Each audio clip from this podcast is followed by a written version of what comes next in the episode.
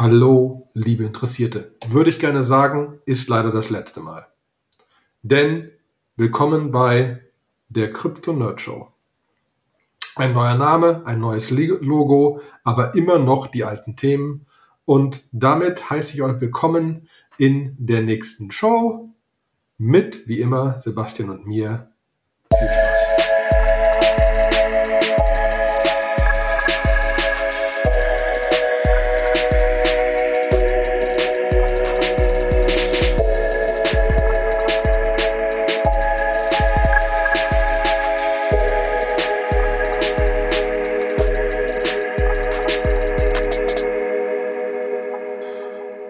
Wunderschönen guten Tag, Sebastian. Hi, Oliver. Ich weiß gar nicht, was ich jetzt sagen soll. Wir haben uns ja umbenannt. Genau. Wir können jetzt nicht mehr Interessenten oder du hast, glaube ich, immer Interessierte gesagt. Ich fände die Interessenten besser. So, jetzt haben wir die liebe Krypto-Nerds, würde ich sagen. Ja? Liebe Krypto-Nerds, genau. Oder liebe Nerdies. Liebe Nerdies, oh, das ist aber süß. Ja, genau. Weil wir haben uns umbenannt in die Crypto-Nerd-Show. Wir haben ja... Als wir angefangen haben, wussten wir noch nicht genau, worüber wir alles reden, haben wir mit Krypto angefangen, aber irgendwie sind wir bei Krypto hängen geblieben. Ja. Und das mussten wir mal genauer kennzeichnen im Namen, dachten wir uns. Wir sind aber immer noch die gleichen. Also es ist immer noch hier Oliver und Sebastian. Und Sebastian von 9Elements, die euch in jeglicher Entwicklung von geilem, heißen Scheiß helfen können. Genau. Alles, was mit Design, Programmierung, digitaler Produktentwicklung zu tun hat, gerne direkt bei mir melden. Und wir haben den Oliver Thülmann, der, weil ihr mal was Cooles gebaut und gelauncht habt und ihr habt Skalierungsprobleme und das wird irgendwann so groß, dass sich das alles über den Kopf wächst, dann könnt ihr quasi Managed Kubernetes Server Hosting bei ihm bekommen. Sehr gut. Das ist doch schon wunderbar. Und wir haben noch eine andere Housekeeping-Sache, weil wir haben ja, wann haben wir eigentlich unsere Telegram-Gruppe gelauncht? Vor 2 Wochen? Ja, vor 2 Wochen irgendwann. Genau. Irgendwie grob, langsam. Und jetzt haben wir es dann auch umbenannt. Und sie läuft super. Ja. Also, es ist vor allen Dingen einmal Danke an die lieben Mitglieder der Telegram-Gruppe. Es ist einfach wahnsinnig schön, Namen und Gesichter zu diesem anonymen Menschen hören einem zu Ding hier zu sehen. Ja, Feedback zu bekommen und irgendwie Fragen zu stellen. Und ich finde es auch dann krass, wenn plötzlich die Leute untereinander anfangen zu diskutieren und einen auf Sachen bringen, die man sich selbst gar nicht so überlegt hätte. Das ist, finde ich, immer mega spannend. Ja, genau. Also da sind wirklich Charaktere drin, die da, da existiert sehr viel Mehrwert. Sagen wir es so. Deswegen alle, Link ist in den Shownotes, ab in die Telegram-Gruppe. A, kennen wir euch, B, kennt ihr uns besser, C, seid ihr Teil einer geilen Gruppe, wo es wirklich darum geht, Krypto genauer zu verstehen und nicht einfach nur Spielerei zu betreiben. Genau. Vielleicht an der Stelle auch so ein kleiner Disclaimer, weil wir auch so ein bisschen drauf aufmerksam gemacht werden. Das alles hier ist keine Anlageberatung. Ne? Wir bewegen uns hier in einem Space, Krypto, das ist völlig unreguliert. Das heißt, wenn ihr, weil wir das irgendwie hier im Podcast erwähnt haben, in irgendeins dieser Produkte investiert und euch einen Coin zulegt und der geht dann auf Null, weil der Smart Contract gehackt worden ist oder die Developer mit den Funds einfach weglaufen, dann ist das euer Problem und nicht unseres. Das ist keine Anlageberatung. Das ist aber die beste. Stell dir vor, die Bank würde so sagen, ne? So, ja, also ich habe jetzt geholfen, wenn das nicht funktioniert, ist es dein Problem. Aber genauso ist das hier, bin ich komplett dabei. Wir sind dafür da, uns nett zu unterhalten und ein bisschen Licht ins Dunkel zu bringen. Ja. Aber am Ende ist das High-Risk-Spielerei hier, ne? Und keine sinnvolle Sache für langfristige Anlage. Okay. Ja. Alles klar, ja, dann lassen wir mal mit den Themen starten. Ne? Und es ist so viel passiert, ich finde es unglaublich. Also die Woche war spannend. Wir haben ein paar Links zusammengesammelt. Ich fange mal damit an, was mich überrascht hat. Dapper Labs, das sind die Leute hinter NBA Top Shots, hinter Flow, dem Token, das durch die Decke geht, haben 305 Millionen US-Dollar geraced. Sind jetzt bei 370 Millionen insgesamt oder so. Ich weiß nicht mehr genau. Steht in den Shownotes im Artikel. Und es sind unter anderem Andreessen Horowitz und ein paar andere mit dabei. Und was ich dabei aber schon spannend finde, dass man halt schon merkt, dass sie es richtig machen in dem Sinne, da gibt es zwar diesen Token, aber der Token und Dapper Labs sind relativ unabhängig. Dapper Labs kümmert sich um Plattformen zur Nutzung dieses Tokens, aber finanzieren sich nicht selbst durch den Token. was ich schon grundsätzlich spannend finde und eigentlich ganz gut. Ne? Vor allem, weil das ja wirklich, also NBA Top Shots immer noch, NFTs sind immer noch in aller Munde, Dapper Labs mit Flow sind da einer der großen Player. Deswegen auf jeden Fall richtig gute Sache, gefällt mir. Sind dann jetzt auch mal schlappe 2,6 Milliarden wert. Deswegen auf jeden Fall spannend. Wahnsinn. Ja, inhaltlich, es geht darum, dass man sich so kleine Videos von NBA-Leuten als NFT kaufen kann, ne? Genau. Mit dieser großen Diskussion, hat das denn überhaupt irgendeinen Wert? Ist das nur, ja, ist noch nicht mal auf dem Papier, wo eine coole Aussage von jemandem kam, naja, wenn du jetzt hatten wir schon letztes Mal gesagt, wenn du irgendein Bild mit einem grünen Strich auf der Wand hast, kann das immens viel Geld wert sein, wenn die Historie zu dem Bild stimmt, wenn das Bild von jemandem kommt. Und so ähnlich ist es da auch. Es geht einfach nur um etwas mit einer gewissen validierten Historie zu haben. Und in unseren Augen, haben wir ja schon mal gesprochen, werden wir noch weiter darüber sprechen, auch, dass du natürlich encoden kannst da drin verschiedene Sachen. Und das ist schon spannend. Genau. Und dann, nächstes Thema. In rund einer Woche ist es soweit. Coinbase geht über ein sogenanntes Direct Listing an die Börse. Ne? Vielleicht für alle, die auch ein bisschen mit Aktien rummachen. Direct Listing heißt für uns in Europa, da kommen wir erstmal so schnell nicht dran. Müssen wir erstmal irgendwie warten, bis es richtig gehandelt wird. Das habe ich richtig verstanden. Genau. Und es ist aber spannend. Ne? Es ist irgendwie, als die Bewertung rumort sich so auf 100 Milliarden, Entschuldigung. Paar Nullen vergessen. Rumort. Also sie haben vor kurzem eine interne Runde gemacht, wo sie bei 100 Milliarden lagen. Ja, genau. Und jetzt haben sie Zahlen veröffentlicht für das Quartal. Willst du da mehr drüber erzählen? Und das ist halt, also das war erwartet, dass es einfach hochgeht. Es ist halt unglaublich hochgegangen. Also es hat sich vervielfacht, das, was die an Umsatz gemacht haben auf Quartalsebene. Man muss sich ein paar von den Zahlen mal so ein bisschen auf der Zunge zergehen lassen. Es sind im Moment auf der Plattform 223 Milliarden an Crypto-Assets, was scheinbar 11,3% des Crypto-Asset-Market-Shares sind. Befinden sich alle auf Coinbase. Und 122 Milliarden davon von Institutions. Was allein schon mal spannend ist zu tracken, wie sich das weiterentwickelt. Und das Trading-Volumen in diesem Quartal war 335 Milliarden US-Dollar, was zu 1,8 Milliarden in Revenue geführt hat, was zu 1,1 Milliarden an EBITDA geführt hat. Das heißt, die ganze Diskussion mit 100 Milliarden ist aber so ein immenses Multiple und auf Revenue und sonst was, ist gar nicht mehr so wahnsinnig wild. Bei den, einfach gerechnet, bei den 2 Milliarden an Revenue sind wir ja quasi nur noch bei einem 50, bei einer Multiple von 50, was für so ein Ding so früh vielleicht gar nicht so wahnsinnig falsch ist. Und vor allem das Krasse ist, EBITDA 1,1, also da muss man schon sagen, da gehen wir in Gegenden rein, wo das gar nicht mehr so hoch bewertet ist, wo es einfach spannend wird, wo es rausläuft. Und was ich dazu noch spannend fand, ist, ich sage wieder zu viel spannend, ne? Ich höre es mal auf. Was ich darüber hinaus noch interessant fand, war ein Tweet von jemandem, wo es einfach darum ging, warum denn eventuell Coinbase anders ist. Und das merkt man, wenn man sich ein paar Exchanges anguckt. Coinbase ist zu dem Consumer Exchange geworden, wo einfach wahnsinnig viele normale Leute drauf sind, die da ihre Coins kaufen. Selbst wenn man sich einen Kraken anguckt oder so, die noch relativ gut sind, ist das wesentlich schwerer zu verstehen. Und da ist wesentlich mehr Fokus auf hier leveraged irgendwas und so für irgendwelche Profi-Trader. Und auf Coinbase, die haben das gut getrennt. Du hast dann Coinbase Pro, wo du wirklich die Trader hast, wo sie die Liquidity generieren, um es auf Coinbase.com zu kriegen. Coinbase launcht neue Coins immer auf Coinbase Pro.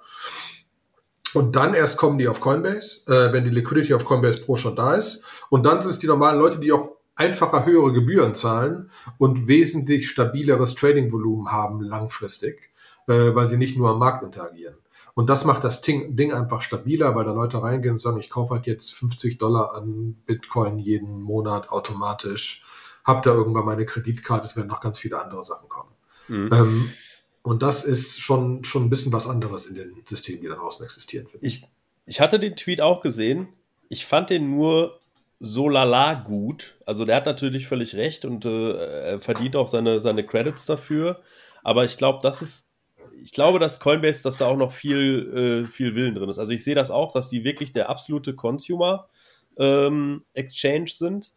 Gerade bei Kraken oder so, was für mich so der nächstgrößere oder Binance, ne, wenn man da einfach reinguckt, das ist dann wie so ein NASA-Cockpit. Dann sieht man so 1000 Coins, 1000 Charts so und dann sagt man irgendwie, ich will irgendwas kaufen. Die meisten, also die Fragen, die wir häufig bekommen, sind dann auch irgendwie, ja okay, Bitcoin, Ethereum habe ich verstanden, aber was gibt's noch dahinter? Wo kriege ich denn jetzt zum Beispiel so ein Uni? Wo kriege ich denn The Graph Token? Und wenn du das Leuten dann erklärst, gerade wenn es nicht auf der Börse selber gehandelt wird und du sagst denen dann, ja pass mal auf, du musst dir erstmal irgendwie ein bisschen Ether besorgen, damit du überhaupt dann mit einem Metamask-Wallet was machen kannst und dann brauchst du irgendwie einen Stablecoin oder so, weil ich das ganz charmant finde, dann damit was zu machen, weil es irgendwie aus steuerlichen Gründen ist es dann nicht so anstrengend, da irgendwo hin und her zu rechnen. Ne? Und das kaufst du dir mal und dann sagen die Leute so, okay, jetzt bin ich hier auf Buy, ich kann hier Bitcoin und Ethereum kaufen bei Kraken. Und dann so, ja, da musst du auf Intermediate klicken oder auf Advanced, ja, und dann musst du den erstmal suchen und dann musst du dir überlegen, ob du jetzt auf Market kaufst oder auf Limit kaufst oder wie das funktioniert. Das ist einfach für Leute, die nicht irgendwie viel traden, ist das einfach viel zu komplex. Und das hat Coinbase sehr, sehr gut gelöst. Ein paar Sachen raff ich immer nie. Also zum Beispiel, du kannst bei Coinbase als Deutscher kein US-Dollar C kaufen. Ist dir das bewusst gewesen, Olli? Ja, ich habe neulich Euro dahin und wollte US-Dollar C kaufen, da war es billiger, sie wieder zurückzuschicken. Ich hätte irgendwie über DAI und sonst was, aber geht nicht. Ne? Aber das ist genau der Punkt. Die achten unglaublich auf Regulierung. Ja. Und da scheinbar darf da irgendwas nicht, aus was für immer Gründen auch immer. Wir können ja auch als Deutsche nicht staken. Amerikaner können das staken. Ne? Mhm. So, also es gibt 1000 Dinger, die da irgendwie nicht genauso gehen oder anders funktionieren, die, glaube ich, sind, weil sie einfach sehr sich um die Regulierung kümmern und darum kümmern, dass es einfach ist für alle Beteiligten. Die Kreditkarte funktioniert hier super. Und das ist, glaube ich, ein unter der Haube Asset, was sehr, sehr cool ist. Ich glaube, wenn irgendwie die Regulierung irgendwann demnächst mal zuschlägt, und wir haben heute, Haupttopic dieser Folge wird ein Fall sein, wo ich eine Wette eingehe, dass die Regulierer auch jetzt irgendwann mal sagen werden, was ist denn hier passiert? Also wenn Regulierung im Kryptomarkt irgendwo zuschlägt, dann wird Coinbase wirklich weit vorne sein, dass die sagen werden, dass die Hand heben werden und sagen werden, hey, wir sind total safe, bei uns ist das alles sehr, sehr compliant, wir haben die Regeln, wir haben die Technologien, um für einen Coin das in einem bestimmten Country zu erlauben, in einem anderen auch wieder nicht und so, ne? Das ist wirklich so eine unter der Haube Sache, die ich da sehr spannend finde. Und eine zweite ist, glaube ich, das haben sie alle ein bisschen verschlafen. Die einzigen, die das gut gemacht haben, waren Argent. Ich glaube halt, dass das richtige Wachstum ist, wenn diese Regulierung nicht kommt. Ja, dann wird demnächst Decentralized Finance das Tagesgeldkonto ablösen. Ne, ich sehe das in meinem Bekanntenkreis, dass super viele das einfach machen. Das ist eine der meistgestelltesten Fragen von Leuten, nämlich die sagen, hey, ich habe gehört, ich kann irgendwie Stablecoins irgendwo anlegen und kriege dafür mehr als irgendwie 3% oder 0,25% wie bei der Sparkasse oder vielleicht sogar 0 oder ich muss sogar Negativzinsen zahlen. Wie kann ich es machen? So, ne? Und ich gehe davon aus, dass diese Thematiken ebenfalls auf die Exchanges wandern werden. Und wenn ich mir da die Leistung angucke, die Coinbase vollbracht hat, Sachen so schön nice zu machen, von der UI und User Experience, hatten wir ja letztes Mal eine ganze Folge drüber, schön easy zu machen, ne? So snackable, dann ist das auch nochmal, dann rückt das einfach die Bewertung nochmal in ein völlig anderes Licht, weil, ne, 100%. Macht einfach mal ein Experiment mit euch selber, zählt mal 10 eurer besten Freunde im Kopf auf und guckt mal, wer davon mit Krypto rummacht und wer nicht. So, und ja, und vor allen Dingen auch, wer Coinbase machen könnte und wem du zutraust, jetzt nimm mal dieses MetaMask und mach mal hier ein Vesper Finance, ne? Also das sind spannende Sachen, aber das wird irgendwann wirklich komplex. Ne? Genau. So, ja, also es bleibt spannend. Hat man als Deutscher irgendeine Möglichkeit? Man hat keine Möglichkeit, da mitzumachen, quasi beim Direct Listing, ne? Nach unserer momentanen Verständnis, korrigiert Amts, wenn es anders ist, nicht. Es sei denn, man kennt irgendwer wen mit einem Ameritrade oder ähnlichem Account oder so. Da ist scheinbar ist da das Direct Listing oder so über Ecken. Ansonsten muss man warten, dass wirklich getradet wird, und das ist bei diesen ganzen SPAC-Dingern immer irgendwie so 1, 2, 3 Tage dauert das, bis das hier wirklich ankommt, gefühlt. Und man das wirklich bei einer 0815-Bank traden kann. Deswegen warten wir mal ab. Vor allem warten wir ab, wie es wirklich launcht. Ne? Ja. Es ist ein High-Risk-Ding, weil schon immer, wir sind in der absoluten Bubble-Phase, und wenn diese Bubble platzt, wird das Trading-Volumen in den Keller gehen und dann geht auch der Umsatz von Coinbase in den Keller. Das ist alles Trading-Volumen. Und man muss sich auch eine Sache einmal dazu überlegen, die frühen Investoren bei Coinbase, die wollen ja vielleicht auch irgendwann mal auscashen. Und ich weiß nicht, wie viele Unternehmensanteile, weißt du das, wie viele Unternehmensanteile sie an die Börse bringen? Keine Ahnung. Aber das sind ja alles momentan Investoren. Das ist ja genau der Punkt. Bei dem SPAC ist es so, deswegen müssen die kein Listing machen, deswegen müssen die keine Roadshow machen und deswegen müssen die keinen Prospektus rausbringen, weil sie keine neuen Anteile generieren. Es ist einfach nur, dass momentane Anteilseigner ihre Anteile abgeben. Wie viel Prozent die abgeben, weiß ich nicht. Aber das heißt, die haben alle schon Liquidity. Genau, ich mache mal aber trotzdem ein Beispiel. Bei Airbnb waren es nur 10%, ne, die sie überhaupt in das Direct Listing mit reingebracht haben. Ich weiß nicht, wie viel es bei Coinbase ist, aber generell ist es so, es hat eine Menge Leute gegeben, die zu wesentlich niedrigeren Bewertungen damals gekauft haben, und irgendwann werden die sich auch sagen, ist ja gut gelaufen, ich nehme es mal raus, weil das sind auch oft institutionelle Fonds, die dann sagen, wenn ich mal 10, mal 50, mal 100 gemacht habe, es reicht, ich suche jetzt das nächste. Und in so einem Zuge, in der Vergangenheit hat es dann auch schon mal so Pops gegeben, dass dann halt so ein Aktienkurs dann nochmal, der ist dann, guckt euch so ein Beyond Meat an, das ging dann erst ganz hoch, und dann haben die Investoren, die frühen, gesagt, wir haben unser Geld jetzt gemacht, wir gehen raus, und dann ging es auch dann schlagartig runter, weil die dann auch teilweise sehr viele Shares haben. Mhm. Aber gut. Das ist ja genau, was wir eigentlich nicht tun wollen, wir stellen nur fest, schaut es euch mal an, ist auf jeden Fall spannend, was da für Zahlen generiert werden, und man kann wieder mehr lernen. Zu dem Bubble Time Reached haben wir noch in unserem Telegram-Channel einen netten Tweet geschickt bekommen, den wir auch mal in die Shownotes packen, wo das Bitcoin-Investment-Klima auf Basis von Sternenkonstellationen vorausgesagt wird, wo man sich wirklich fragt, sind wir in der Bubble-Zeit angekommen, wenn schon einfach gesagt wird, an welchem Tag, unter welcher Sternenkonstellation, wie, was, wie laufen sollte. Wir packen es in die Shownotes for your enjoyment. Paris Hilton hat jetzt auch Laser-Eyes, und in einer von unseren Telegram-Gruppen ist irgendwie RZA vom Futan-Clan drin und Schild, so ist ja das Fachwort dafür, zu irgendeinem Coin, wo ich mir irgendwie denke, okay, es ist wieder soweit. Ja, ich weiß nicht, ob ihr euch noch an 2018 erinnert, wo Sido mit Julian Hosp und noch ein paar anderen Rappern irgendwie so ein Lied gemacht hat über Hodeln. Es fühlt sich verdammt ähnlich an. Aber es soll ja weiter hier um Inhalte gehen. Deswegen lassen wir von dem ganzen Trading-Thema weg. Was haben wir denn auf dem Programm? Liquidity goes live on Ethereum Mainnet.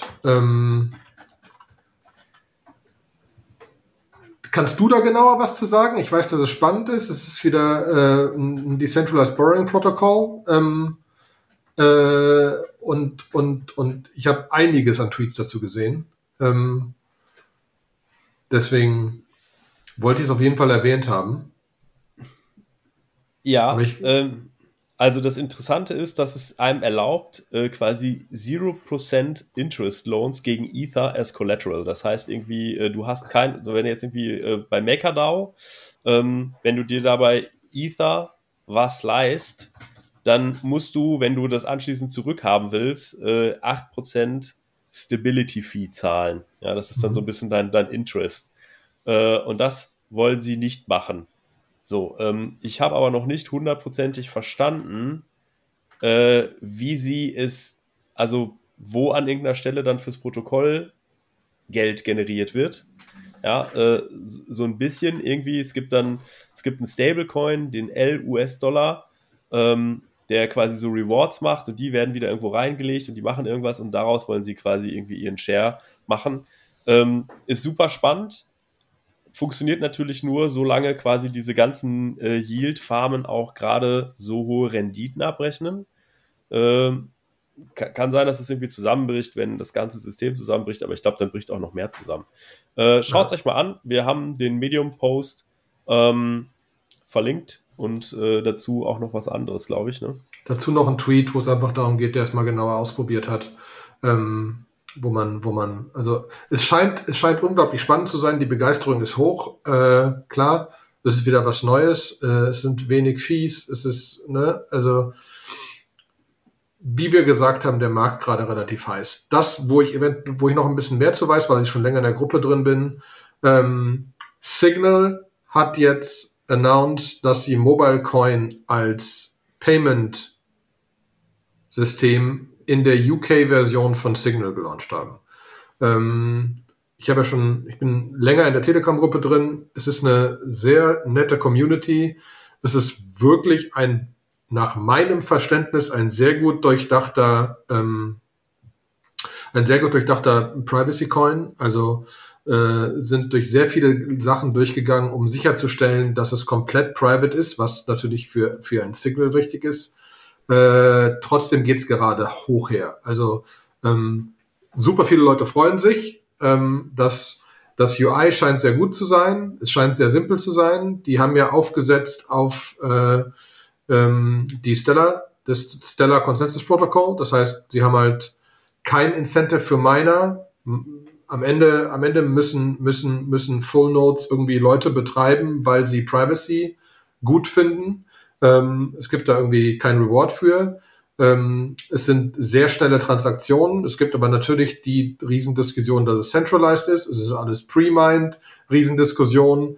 Du brauchst für Full Nodes so ein Intel SGX, das heißt so ein privates Teil da, dass du halt wirklich eine Crypted Space im RAM hast über Intel, wo dann Leute sich beschweren, dass es ja dann nur Intel-Dinger sein können und das auch wieder doof ist. Es gibt natürlich die Diskussion, Payment in einem Private Messenger, das ist auch irgendwie böse. Also es gibt im Moment riesen Diskussionen darüber, ist das gut, ist das schlecht. Würde mich auch von unserer Listener-Community interessieren. Habe selbst schon Diskussionen mit Leuten gehabt darüber, die sagen, geht ja gar nicht. Warum überhaupt ein anderer Coin? Warum nicht irgendwas, was es schon gibt? Es wird demnächst ein Ammer geben auf dem Subreddit von Signal, mit dem Gründer von MobileCoin, wo der einfach ein AMA ist ein Ask Me Anything, ja? Genau. Ein Ask Me Anything, wo Leute einfach Fragen stellen können. Geht ja ordentlich Risiko mit ein, weil die Fragen teilweise einfach hart sein werden. Aber sie sind sich einfach sehr sicher, dass sie was Gutes gebaut haben. Ne? Und es ist auch nach meinem Verständnis wirklich ein Privacy-System, das sinnvoll ist. Sie wissen, alle Transaktionen werden nachher gelöscht. Keiner weiß, wer welche Coins hat. Also es ist wirklich, wirklich gut gebaut. Aber jetzt warten wir ab. Also wir warten ab, wie es in die UK ankommt, ob es drin bleiben wird, ob Signal wieder rausschmeißt. Ist auf jeden Fall mal ein neuer, größerer Coin, auch mit VC-Backing dahinter, auch mit wirklich Entwicklung dahinter und viel Code Open Source, den man sich angucken kann. Deswegen bin ich auf jeden Fall sehr gespannt, weil ich glaube, wir brauchen so einen Privacy-Coin. Also wir brauchen diese Privatseite brauchen wir irgendwie. Zcash hat's versucht, Monero hat's versucht, sind wir bei beiden noch nicht wirklich so da, wo es sein sollte. Die versuchen es jetzt auch. Mal sehen, wie es weitergeht. Und dann haben wir noch das Ethereum Push Notification System. Die machen ein Token Generation Event. Da war das Whitelisting jetzt gerade. Ich weiß noch nicht genau, ob es vorbei ist schon. Ich glaube, es ist vorbei. Aber es ist ja so, 7 Millionen Leute haben sich gemeldet und 2 sind whitelisted worden. Also nicht ganz, aber es ist, also die Wahrscheinlichkeit, ein Whitelisting zu bekommen, war gering. Ja, war sehr gering. So, sind die Nachrichten schon raus, ob man es gekriegt hat? Das weiß ich auch nicht. Ist egal. Also, aber das ist halt auch ein spannendes Projekt, weil das jetzt nochmal so ein fehlender Lego-Baustein ist, Push-Notifications zu haben. Okay, dann haben wir noch ein paar Token-Sales. Alle auf CoinList. Der Geldmachmaschine für den momentanen Token-Sales. Hat dann alles bis jetzt sehr gut funktioniert da, zu einem Großteil zumindest. Und was spannend ist, für die, die es mitbekommen, es gab ja den Casper Sale, Phase 1, 2, 3, die komplett überrannt waren, wo es riesen Warteschlangen gab, wo keiner reingekommen ist, und dementsprechend haben die jetzt noch eine Phase 4 gelauncht. Wenn man sich also angemeldet hatte für Phase 1, 2 oder 3 und unter den ersten 15.000 Anmeldungen war, kann man da jetzt für $100 Casper kriegen. Ja. Für den Originalpreis von 1,5 Cent. Und gleichzeitig haben sie gerade Clover gelauncht und Mina, beides mal verlinkt. Wir müssen uns das beides noch genauer angucken und kommt vielleicht die nächste Folge mal drauf. Sind aber auf jeden Fall zwei Coins, die auf CoinList launchen gerade. Clover dauert noch ein bisschen, Mina kommt demnächst. Genau, Mina ist ein Infrastrukturprojekt, auch so, wo es geht um Privacy, geht darum, dass User in Kontrolle von ihren Daten bleiben. Ich bin immer ein bisschen skeptisch, was Infrastrukturprojekte angeht, weil ich denke mir immer nur, das, was Leute da an Zeit reinstecken müssen, um das aufzuholen, was Ethereum so geleistet hat. Ne? Und ich sehe auch, mit welcher Geschwindigkeit, mit 7 Meilenstiefeln, Ethereum da weiterläuft. Und wenn ich da jetzt nichts bahnbrechend Neues lese, ne? Privately interacts with any website, ja, okay, aber hast ja jetzt auch irgendwie MobileCoin, macht Privacy jetzt ja auch nochmal fundamental anders. Und die haben natürlich eine starke Userbase, weil sie einfach sagen, hey, wir schalten das mal eben in Signal online. Mhm. Ne? Und dann irgendwie, Mina keeps users in control of their data. Ja, gut, okay, was habe ich jetzt bei anderen? Das hatten wir auch schon super oft. Ich weiß noch, ja, Ende der 90er, root.net war so ein Ding. So von wegen, du hast deine Daten und kannst die dann auch nutzen und Geld damit verdienen und so. Hat noch nie funktioniert. Mhm. Genau, dann gibt's Clover, das finde ich schon spannender. Das ist ein Multi-Chain-Framework für DeFi-Applications. Ne? Und dieses ganze Multi-Chain-Ding, ganz ehrlich, es gibt da jetzt so Leute, die halt einen neuen Coin dafür rausbringen, und es gibt Leute, die einfach machen. Der andere Konje von Yearn Finance, der baut ja auch ultra viel Multi-Chain-Sachen bei sich gerade in Yearn Finance rein, mit AnySwap und Fuse als Protokoll, und dass es auf andere Chains gehen kann und so. Da passieren gerade einfach aus der Community heraus gerade fantastische Sachen, dass ich mich immer frage, so, ja, okay, warum muss man da jetzt nochmal neuen Coin für erfinden, der dann auch wieder das macht. Aber da verstehe ich den Sinn noch mehr, weil da sind super viele Aspekte noch ungelöst, wo man einfach Research machen kann. Ne? Das ist so ein bisschen wie mit, es gab am Anfang bei den Kryptowährungen Proof of Work, dieses mathematische Rätsel. Dann gab es neue Coins, die haben halt alle Proof of Stake gemacht. Und nachdem man gelernt hatte, okay, das funktioniert, das geht auch, hat Ethereum einfach Proof of Stake adoptiert. Und genau da ist natürlich auch jetzt ein Potenzial da, dass die irgendwas, einen bestimmten Detailaspekt lösen, irgendwas rausknobeln, irgendwas nochmal fundamental besser machen als die Konkurrenz, sodass entweder das erfolgreich wird, weil es ja vielleicht mit Ethereum und Bitcoin und so zusammenarbeitet, oder aber als Research-Projekt dann irgendwann von den Großen imitiert wird. Aber bis dahin passieren ja dann auch noch spannende Sachen. Ne? Das ist immer, vielleicht geht der Token irgendwann mal finanziell den Bach runter, aber die ganze Kryptowelt profitiert, weil sie irgendwas Cooles erfunden haben. Das hatten wir ja auch so mal bei der Internetzeit, ne? Erinnere ich mich so, ne? Erste Bubble hat für wahnsinnig viel Geld gesorgt, und auf Basis dessen konnten wir dann später Sachen machen. Mhm. Deswegen keine Frage. Also, ja. Und ich bin dabei, irgendwie Cross-Chain-Gedöns, ne? Polkadot, Ethereum. Da sind auf jeden Fall Use Cases, die nicht unspannend sind. Aber dass das auch nach hinten losgehen kann, sehen wir bei dem großen Thema FEI Stablecoin. Was ist da passiert? Erzähl uns. Also für die, die es nicht ganz mitbekommen haben, FEI ist ein neues Stablecoin-Projekt, wo es groß Presse gab, weil die von einigen großen, unter anderem Coinbase und Naval von AngelList und so, Geld geraced hatten vor einiger Zeit, vor 1-2 Monaten, also vor nicht so langer Zeit, vor dem Launch, weil sie gesagt haben, sie haben ein neues System, um einen Stablecoin zu bauen. Und weil das, was Leute immer noch feststellen, ist, wir brauchen Stablecoins, aber diese fully collateralized USDCs, US-Dollar dahinter ist irgendwie doof. Wir bräuchten irgendwas weiterhin, wo Ether hintersteht. So ein bisschen MakerDAO, kennst du, ne? haben wir mit DAI einen großen, aber da muss immer noch mehr sein. Und die Idee, die die haben, ist die Hauptidee oder zwei Hauptideen, ist A, dass sie das nicht wie andere machen, dass du irgendwie Total Value Locked hast, das heißt, Leute tun etwas in Pool und können das jederzeit rausholen, sondern sie haben etwas, was sich Protocol Controlled Value nennt.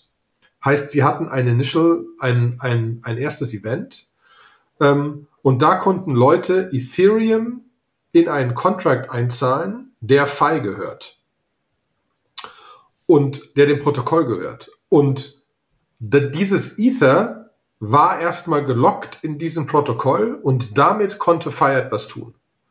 Für jede Millionen Dollar in Ether wurden dann automatisch Millionen Dollar in FEI generiert, so dass die dann existiert haben. Und mit diesem Ding hat dann sich FEI hingesetzt und hat automatisch auf Uniswap einen FEI-ETH-Pool aufgesetzt. Und ab dann konnte man da auch rein theoretisch tauschen. Was die dazu gemacht haben, ist, dass die so Incentives hatten und nicht nur Incentives, sondern halt auch Burn, also positive und negative, Burn und positive Incentives.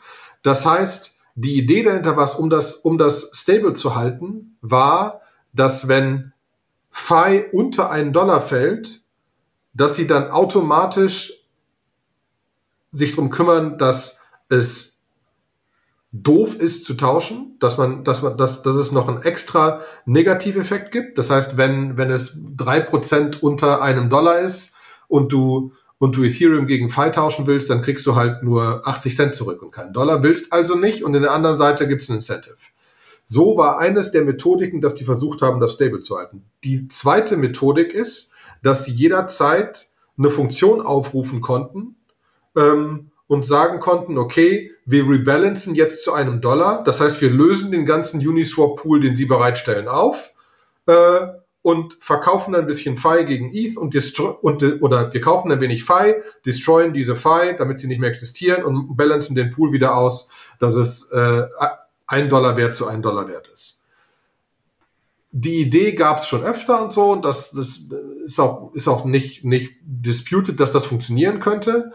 Und vielleicht hätte es sogar funktioniert. Und es gab dazu eine sogenannte Bonding Curve, haben wir schon öfters besprochen, eine vorher definierte Kurve, wie man jetzt irgendwie tauschen konnte. Und die Leute, die eingezahlt haben in diesen Ethereum-Pool, haben halt angefangen, für ein US-Dollar Wert in ETH 50 Cent Wert FEI zu bekommen, das heißt 2 FEI zu bekommen. Und diese Bonding Curve ging so langsam hoch. Das heißt, man bekam 2 FEI und 1,5 FEI und so weiter. Und die Bonding Curve ging zu einem Wert von $1,01 bei einem Wert von 100 Millionen US-Dollar in Ether. Das war deren Ziel. 100 Millionen Dollar in Ether sollte da reinlaufen. Und dann haben sie gesagt, mit 100 Millionen Dollar Wert können wir einen Pool aufsetzen, der funktioniert. Leider, zum Glück, Diskussion ist out da, wurden 1,2 Milliarden US-Dollar Wert an Ether da reingepackt innerhalb von 3 Tagen. Das heißt, die haben jetzt Protocol Controlled Value in Ether von 1,2 Milliarden plus der Ether ist noch gestiegen. Oder war ein bisschen weniger, am Ende ist er jetzt 1,2 Milliarden wert. Vielleicht ist der Ether aber auch gestiegen, weil so viele Leute da rein geaped sind. Ja, genau. Es sind halt sehr viele Leute da rein. Ja. Und das Problem ist einfach, dass das so viel war, dass manche Leute dann einfach gesagt haben, okay, ich will vielleicht auch wieder raus. Denn nach den 3 Tagen wurden dazu noch 10% aller Tribes. Tribes ist deren Governance-Token. Die wurden auch verteilt. Und du konntest dann entscheiden, schon während dieser Phase, nehme ich einfach das, was ich eingezahlt habe, und wandle das direkt in FEI. Und wandle ich die FEI direkt in Tribes. Und die hast du dann am Ende bekommen und alles war gut. Dann gab es nur einfach das Problem, dass wahrscheinlich relativ viele Leute einfach gesagt haben, okay, jetzt habe ich ein bisschen FEI bekommen und Tribes, jetzt will ich wieder zurück. Und bei 1,2 Milliarden ist ein bisschen halt potenziell ein bisschen viel. Und sie haben es einfach in letzter Zeit 100% nicht geschafft, ihren Pack zu halten. Sie waren immer 5% weg. Sie haben versucht zu rebalancen. Sie waren wieder 5% weg mit dem Problem, dass wenn sie 5% weg waren, waren sie 30% weg, weil es dann genau diesen Negativeffekt gab, dass sie einfach gesagt haben, wir müssen es incentivieren, dass Leute nicht mehr tauschen, und dann war der Wert noch schlechter. Und dann konnte man wieder auf Uniswap gar nicht mehr tauschen, und in den letzten 2 Tagen ungefähr war es dann sogar so, dass es so weit vom Pack weg war, dass du bei Null warst. Du konntest einfach Fei nicht mehr in Ether tauschen, nicht über diesen Pool, war einfach nicht möglich. Und sie haben riesen Diskussionen in deren Discord-Channels, was da passiert ist, warum das passiert ist, was sie jetzt machen können. Es gibt ein paar gute Threads auf Twitter. Es gibt einen John Woo, der eher komplett negativ war und war das, ihr habt gezeigt, dass es gar nicht funktioniert, gibt einfach auf. Es gibt einen Sam Casimian, einer der Gründer von Frax, einem anderen Algorithmus-Stablecoin, den wir jetzt schon besprochen hatten, mehr Male, der einen sehr balanced Thread geschrieben hat, einfach weil er gesagt hat, okay, er glaubt, die werden dieses Direct Incentive System, werden sie einfach irgendwie gefühlt aufhören wieder, relativ schnell. Er meinte 5-6 Wochen, dass du halt negativ, positiv incentivierst oben, weil es einfach nicht funktionieren wird. Er hat auch gesagt, das Problem ist einfach, wenn das alles wirklich zusammenbricht, ne, und wenn du einfach einen Crash hast, dann wollen ganz viele da raus, dann bricht das denen das Genick. Jetzt war es so, es wollten sehr viele wieder raus. Hat aber einfach gesagt, wir müssen denen noch ein bisschen Zeit geben und sie werden da andere Methodiken finden. Das sind 2 Threads, die wir linken, die einfach sehr spannend sind. Und eigentlich ist am Ende das passiert, was manche Leute vorausgesagt haben. Fei Labs hat heute Morgen oder letzte Nacht das gesamte Incentive-System ausgemacht. Die rebalancen im Moment andauernd, immer wieder, was am Ende heißt, dass ihr das Geld zurückgeben. Am Ende heißt es, dass im Moment alle Leute Fei tauschen können. Es ist konstant bei $1 oder knapp drunter und du kriegst deine Ether wieder raus. Und deren Protocol Controlled Value Ding schrumpft im Moment konstant. Ne? Also wir waren bei 1,2 Milliarden ja irgendwie in Value, Protocol Controlled Value. Im Moment sind wir bei 940 Millionen. Es schwingt weiter, aber nicht mehr so schnell. Aber du kannst jetzt einfach raus. Damit versuchen sie einfach mal erstmal ein bisschen Ruhe ins System zu bringen.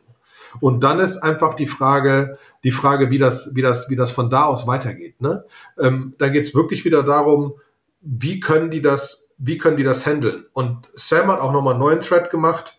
Die Leute müssen verstehen, dass dieses Algorithmic oder Ethereum-backed oder sonst was, dieses andere System, da geht's einfach darum, kriege ich ein System gebaut, wo ich nicht over-collateralisen muss?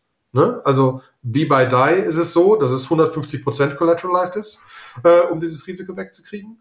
Kriege ich etwas hin, was 1:1 sein kann, wo ich nicht overcollateralisen muss und wo ich auch keine Stablecoins reinpacken muss, um stable zu sein.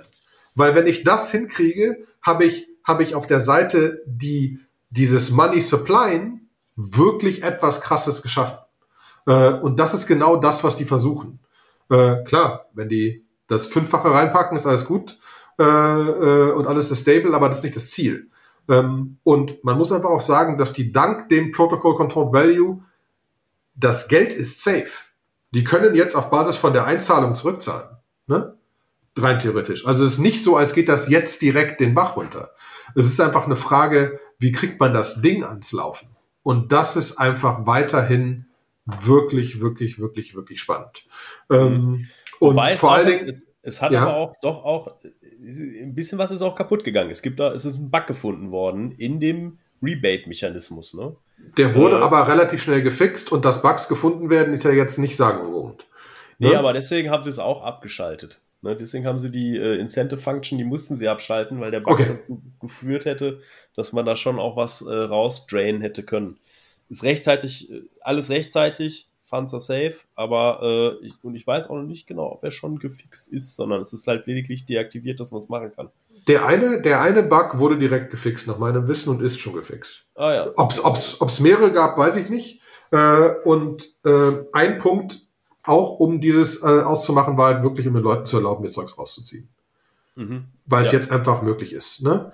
Weil es einfach echt anstrengend war, dass es so einen riesen Shitstorm gab, und jetzt können sie sich ein bisschen mehr Ruhe gönnen. Und das wünsche ich ihnen auch, weil, also vor allen Dingen, weil wenn das funktioniert, ist ja auch der Weg offen zu sagen, okay, wir machen nochmal ein Stablecoin backed mit Polkadot, backed mit irgendwas anderem.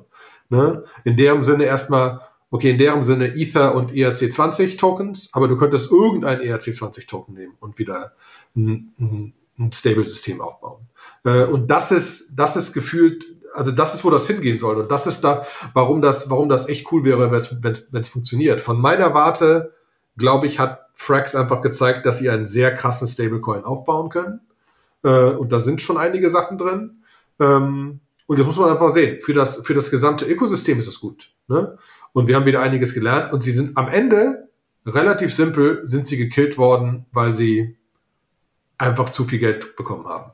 Ne? Es war einfach zu viel. Weil dann auch zu viele Augen drauf sind. Ich glaube, wenn man es irgendwie hätte starten können in einem kleineren Rahmen, ne, das ist halt immer das ist immer so ein bisschen das Henne-legt-Ei-Ding. Du brauchst dann schon eine Menge Kapital, damit so Re-Rating-Mechanismen überhaupt funktionieren. Man hätte jetzt das nicht einfach mal mit $100.000 oder so ausprobieren können. Das wäre dann relativ schnell schief gegangen, sondern du brauchst schon eine gewisse Schwungmasse, um das zu schaffen. Und da sind sie irgendwie dann auch ein bisschen Opfer ihres eigenen Erfolgs geworden. Wobei ich ein paar Team-Member jetzt auch nicht so hundertprozentig, was sie so auf Twitter so posten, muss ich sagen, da sind ein paar Sachen dabei gewesen, wo ich irgendwie denke, so, hätte ich das mal vorher nachrecherchiert. So. Ja, das stimmt. Wobei es nicht Gründer waren, wie wir mittlerweile auch wissen. Genau, es sind nicht Gründer gewesen, aber es sind ein paar Leute dabei, wo man sich so denkt, so, ach ja. Und es ist auch, da ist jetzt Attention drauf, ne? Mhm. Also da ist einfach so viel Geld reingeflossen und so viel Aufregung passiert. Ich bin sehr gespannt, welche Kontrollgremien da bei Fei Labs ein- und auslaufen gerade und genauer checken. Okay, habt ihr Kontrolle? Ist das wirklich? Ist PCV wirklich? Ist das einfach nur Protocol Controlled Value? Oder kann da Fei Labs irgendwas machen oder nicht? Und wie wird gewotet? Und habt ihr eh nicht alle Tribes? Und dementsprechend ist das auch Latte. Sie wollen jetzt irgendwas tun, um noch den Tribe-Ownern zurückzugeben, einfach weil die bei der Stange gehalten haben bis jetzt. Also das ist schon, da bin ich echt gespannt, was die nächsten Wochen dann noch passiert. Ja, bin ich auch super gespannt. Das ist ja das, was wir vorhin auch gesagt hatten, ne? Also erstmal befinden wir uns gerade in der Blase. Na klar, wenn ein Projekt irgendwie jetzt ein Experiment ist und man weiß es nicht so genau, innerhalb von 3 Tagen 1,2 Milliarden raised. Ja. Genau, das muss man sich mal auf der Zunge zergehen lassen, ne? Milliarden, nicht Millionen. Ja, dann ist einfach zu viel Geld im Markt und alle suchen irgendwie nach dem nächsten Riesending, ohne auch genau zu wissen, was geht. Und dann, wenn da Milliarden drin sind, dann ist das auch verlockend für eine Politik zu sagen, also pass mal auf, Leute, das geht so nicht. Ihr könnt da nicht einfach eine Milliarden Geld raisen, ohne irgendwie mal vielleicht der SEC Bescheid zu sagen. Ich meine, die sind ein US-Unternehmen, die sind VC-gebackt, es ist eine Company, Fei Labs, so. Sie hat dann einfach eine Größe erreicht, wo das interessant wird, dass da nicht irgendein Regulator mal dann sagt, Butter bei den Fische, das müssen wir jetzt mal machen. Und selbst wenn die dann sagen, ja, aber es ist ja, wir machen nichts Illegales, ist das natürlich ein Präzedenzfall für eine Regierung zu sagen, ja, aber guck mal hier, da sind 1,2 Milliarden geraced worden, und angenommen, das wäre jetzt alles weg gewesen, ja, der Smart Contract Bug wäre nicht rechtzeitig gefunden worden und irgendein Hacker hätte die 1,2 Milliarden da rausgezogen. Das ist schon was einen Shake gibt in der Finanzwelt.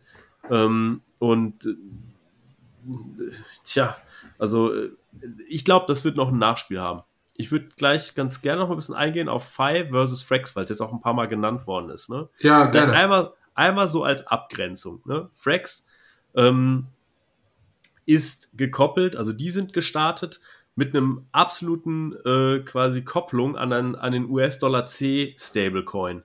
Das heißt, man konnte nur Also Frax minden, indem man US-Dollar C reingelegt hat, damit sie sich so eine Reserve aufbauen konnten, mit der sie dann quasi das Ding stabil halten.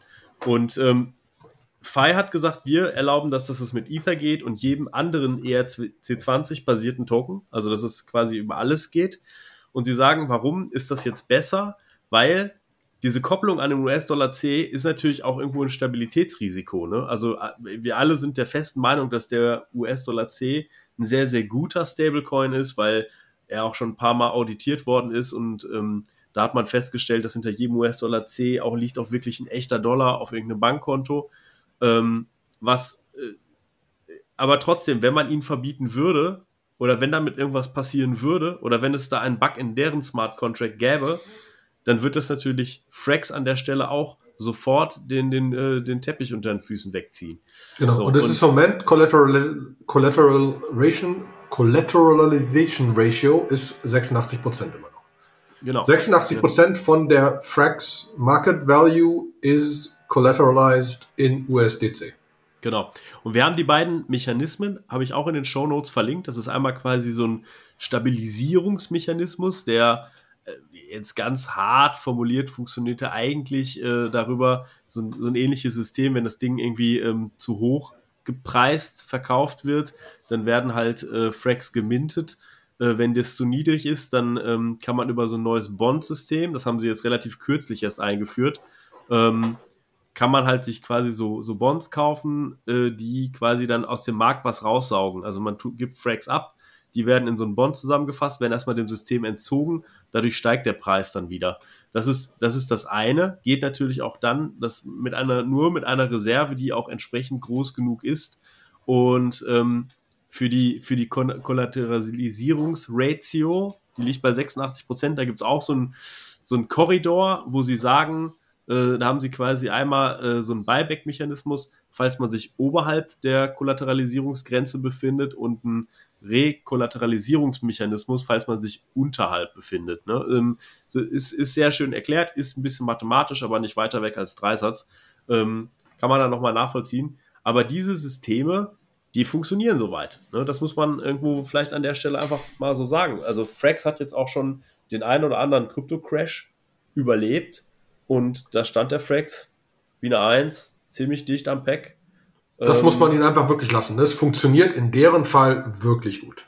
Ja, es funktioniert wirklich gut. So, und da ist Fei ist da jetzt noch nicht so weit. Und da frage ich mich dann auch immer so, ja, also ich verstehe den Drang nach einem dezentralen Stablecoin, der kapitaleffizienter ist als MakerDAO.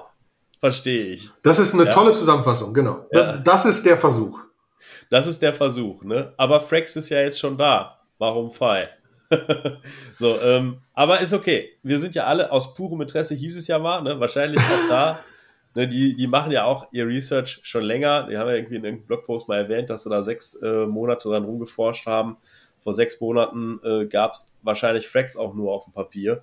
Ja. Da sind wahrscheinlich viele zeitgleich gestartet und so. Und es ist auch okay, dass es viele versuchen. Und es ist ja, wie gesagt, auch wenn immer einer was besser macht, dann werden die anderen es relativ schnell übernehmen. Genau, das ist ja das, was ich auch, also, weil ich habe, was mich ein bisschen stört im Moment, es gibt super viel, oh, Fei hätte ja nie funktionieren können, alles kaputt, alles doof, aufgeben und so weiter und so fort und MobileCoin, alles kacke, warum nehmen wir nicht einfach Lightning und irgendwelche Privacy Functions über Bitcoin oder, ne, warum nicht was anderes? Es ist eine spannende Diskussion im Moment auch da draußen, weil natürlich auf allen Seiten Leute stehen mit teilweise sogar noch einem Finanzinteresse darauf, wer gewinnt. Aber wir müssen diesen ganzen Dingern auch ein bisschen Zeit geben. Es hängen alle hinter irgendwelchen, oh mein Gott, ich habe keine 600% in 3 Tagen gemacht. Das Ding ist komplett gefailt, wo du dir feststellst, darum geht's gar nicht. Es geht grundsätzlich darum, dass wir ausprobieren, wie wir solche Sachen machen können. Und wir reden von absolutem Early-Phase-Startup-Level. Ne? Das ist, Failure-Rate ist immer noch high und es ist einfach zu viel Geld im Markt. Aber die Idee hinter Fei macht Sinn, die Idee hinter Frax macht Sinn, ist ein bisschen anders, aber macht auch Sinn. Und viele andere Sachen von diesen machen Sinn, was nicht heißt, dass sie nicht failen werden oder dass es nicht auch eine andere Möglichkeit gegeben hätte. Aber nur weil es eine andere Möglichkeit gegeben hätte, hätte ja jemand anders dann machen müssen, ne? Und das, ne, also irgendwer muss es ja machen, und wer es macht, hat erstmal Benefit of the Doubt von meiner Seite. Ne? Klar, wer macht, hat recht. Sein. Genau. Wer macht, hat erstmal grundsätzlich recht, ganz genau. Ja. Ne? Weil alles andere ist ja irgendwie hingespitzt. Ja, sehe ich auch so. Ich meine, Bitcoin ist ja ein Beispiel dafür, dass Leute gesagt haben, so ein System kann nicht funktionieren, geht nicht, und irgendwann kommt einer und dann 51% Attacke und so, ne? Und dann sieht man, erst in the long run sieht man jetzt, geht doch. Ne? Und auch MakerDAO ist so ein dezentrales Stablecoin. Für so viele Smart Contracts, ja, wenn da nicht mal ein Fehler drin ist, sowas geht alles gar nicht, ja, und dann geht doch. Und die Diskussion, als wir den Crash hatten, von wegen, ja, siehst du, da, Code funktioniert nicht, ne? Und so, ja, doch, kriegt man schon hin. Immer ruhig, ne? Also atmen. Das ist genau der Punkt. Und ja, gibt es ja, glaube ich, sogar einen Spruch zu, ne? Sachen sind unmöglich, bis es einer gemacht hat, so ungefähr. Ne? Und in dem Sinne werden wir auch genau in die Richtung, glaube ich, weitermachen und weiter drüber nachdenken. Und es kommen noch einige spannende Themen auf uns zu. Manche werden einfach nett vorgeschlagen in unserer Telegram-Gruppe, ja, wo wir demnächst mal ein bisschen genauer reden werden drüber. Da ist noch viel offen, was da jetzt einfach passieren wird. Ja, aber wenn ihr Themen auch habt, die ihr euch von uns wünscht, dann kommt in die Telegram-Gruppe, tragt eure Wünsche hervor. Da wird auch ganz viel dann schon quasi nebenher erklärt. Da gehen noch viel mehr Links rum. Also es ist wirklich sehr wertvoll, da reinzukommen. Gebt uns wie immer Feedback. Lasst einen Daumen da, subscribt, folgt uns. All diese Dinge helfen uns, damit unser Podcast wächst und noch viel mehr Leute erreicht. Und vielleicht auch ganz klassisch, wenn euch die Folge gefallen hat, dann drückt irgendwie auf den Teilen-Button und dann raus damit an alle Leute, die es interessieren könnte. Ja. Und mehr habe ich gar nicht zu sagen. Olli. Genau. Einen letzten Satz noch. Die Seite liegt noch unter interesse.podigy.io, weil ich glaube, in Spotify und so weiter findet man die Shownotes nicht ohne weiteres. Bin ich mir jetzt gar nicht so sicher. Dementsprechend interesse.podigy mit 2e.io ist momentan noch die Seite. Wir basteln da an was Neuem. Ne? Es kann nur ein bisschen dauern. Ist ja mehr so ein Nebenprojekt hier. Genau. Dementsprechend, wir bedanken uns. Es war uns eine Ehre. Ja. Wir sehen uns bald wieder. Auf bald. Alles klar. Tschüss.